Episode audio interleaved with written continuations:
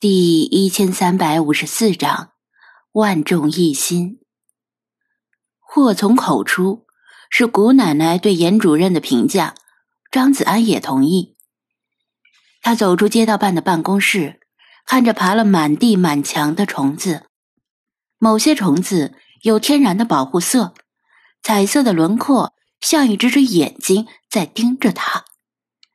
他蓦然想起弗拉基米尔之前跟他的闲谈：如果毛毛虫有某种群体智慧的话，甘愿就这样被消灭吗？如果不甘，那他们会不会产生某种怨气？以及怨气会指向谁？这不是几百只、几千只虫子的问题，整个滨海市恐怕有几千万甚至上亿只毛毛虫。那么，他刚刚提出消灭毛毛虫的方案，会不会也同样是祸从口出呢？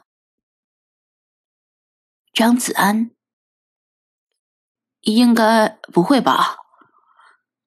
他低声自我安慰道：“再怎么说，虫灾闹到这种程度，就算毛毛虫产生了巨大的怨念，矛头也应该指向主持灭尘工作的市领导。”而不是他，他顶多算是出谋献策一下，算不上主犯。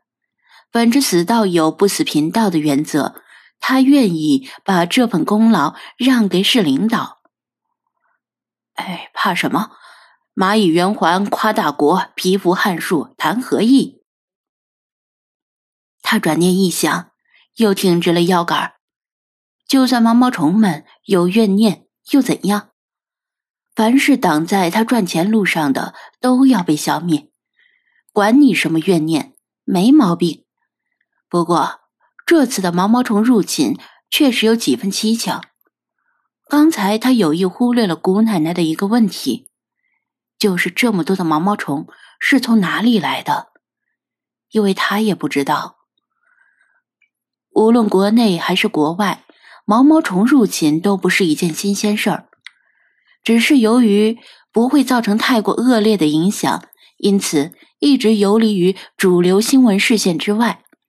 但是通常来说，入侵一处地方的毛毛虫一般只有某一种，而滨海市简直像是被八国联军蹂躏一样。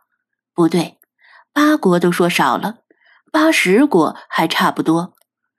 基本上每种能够想到的毛毛虫都已在滨海市的不同区域找到，这就太不寻常了。所以面对古奶奶那个问题，他无法回答，因为这不合常理。对于想不明白的问题，他的做法是不去想，何必浪费脑子呢？把他们留给聪明人去思考吧。而他只要思考怎么赚钱就行。接下来几天，随着毛毛虫卵的相继孵化，整个滨海市的虫灾达到了一个新的高度，人们的日常生活受到了严重影响，尤其是奇缘宠物店所在的东城区，更是这场虫灾的重灾区。各种稀奇古怪而且难以灭杀的毛毛虫，大部分都集中在这片区域。比如张子安指出的历列对蛾幼虫，这种毛毛虫简直吊炸天，每只身上的六万三千根毒毛被风一吹就四下飘落，凡是路过的人都很难幸免。虽说。如果不直接接触这种毛毛虫，毒毛就无法穿透皮肤，不会中毒。但毒毛本身含有一种名为 sensitizing protein 致敏蛋白质，不用刺进皮肤，只要落到皮肤上，就可以引发过敏反应和皮疹。飘飞的毒毛落到眼睛里，被吸进肺里。造成的痛苦更加难以忍受，会导致哮喘和失明，严重过敏者甚至可能死亡。不差钱的人以为自己不上班，躲在家里总不会受影响吧？但他们错了，因为他们总要买菜做饭，买菜就要出门。就算是吃外卖，在漫天飞舞的毒毛攻势下，外卖小哥也要严重减员。中午点的一份外卖，到了晚上也未必能送来。赚钱重要，但也不能拿命换。快递小哥也同样如此，各大医院和社区卫生院全都爆满，比任何一次流感大爆发的时候都要严重的多。都是被毛毛虫蛰伤或者引起过敏的患者。以及因为毛毛虫而发生车祸、事故、意外受伤的人，还有因为受到毛毛虫的惊吓而引发心脏病、流产的人，医生、护士全都取消了休假，二十四小时连轴转。即使这样，也无法满足不断涌入医院的患者。还有很多人携家带口，暂时到外地避避风头。这可能是最好的解决办法，但不是所有人都有这个条件。除了维持国计民生的重要部门在坚持工作之外，整个滨海市几乎彻底瘫痪了。倒是垃圾填埋场附近的人工树林，由于农药的药效还未完全消退，流浪狗们保持着正常的拾荒节奏。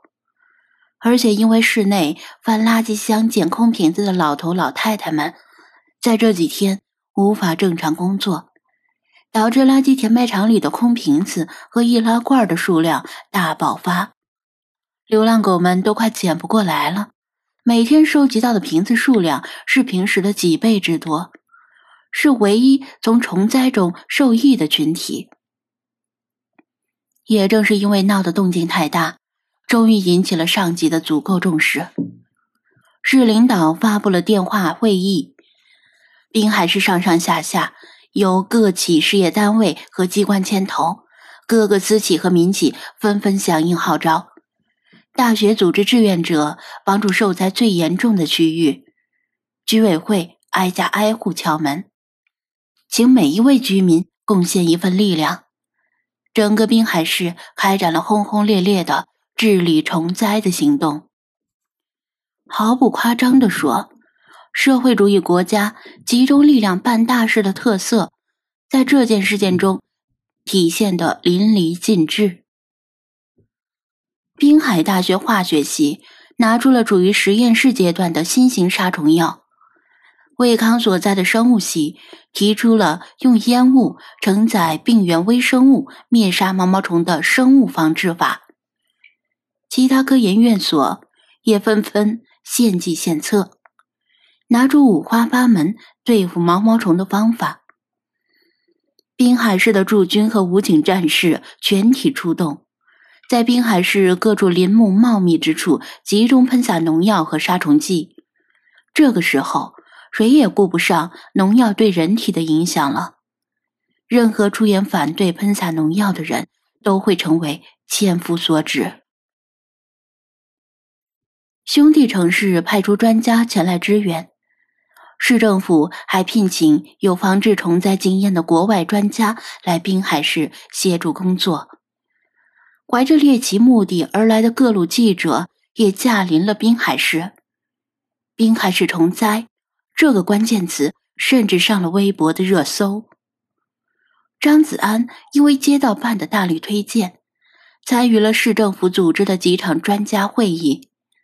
并且在会议上提出了自己的建议，还在会议里见到了老熟人魏康教授。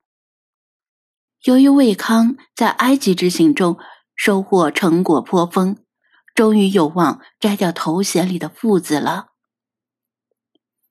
所有人都秉持同样的理念，必须要阻止虫灾的进一步恶化。已成铺天盖地之势的毛毛虫，如果再放任它们繁衍，后果不堪设想。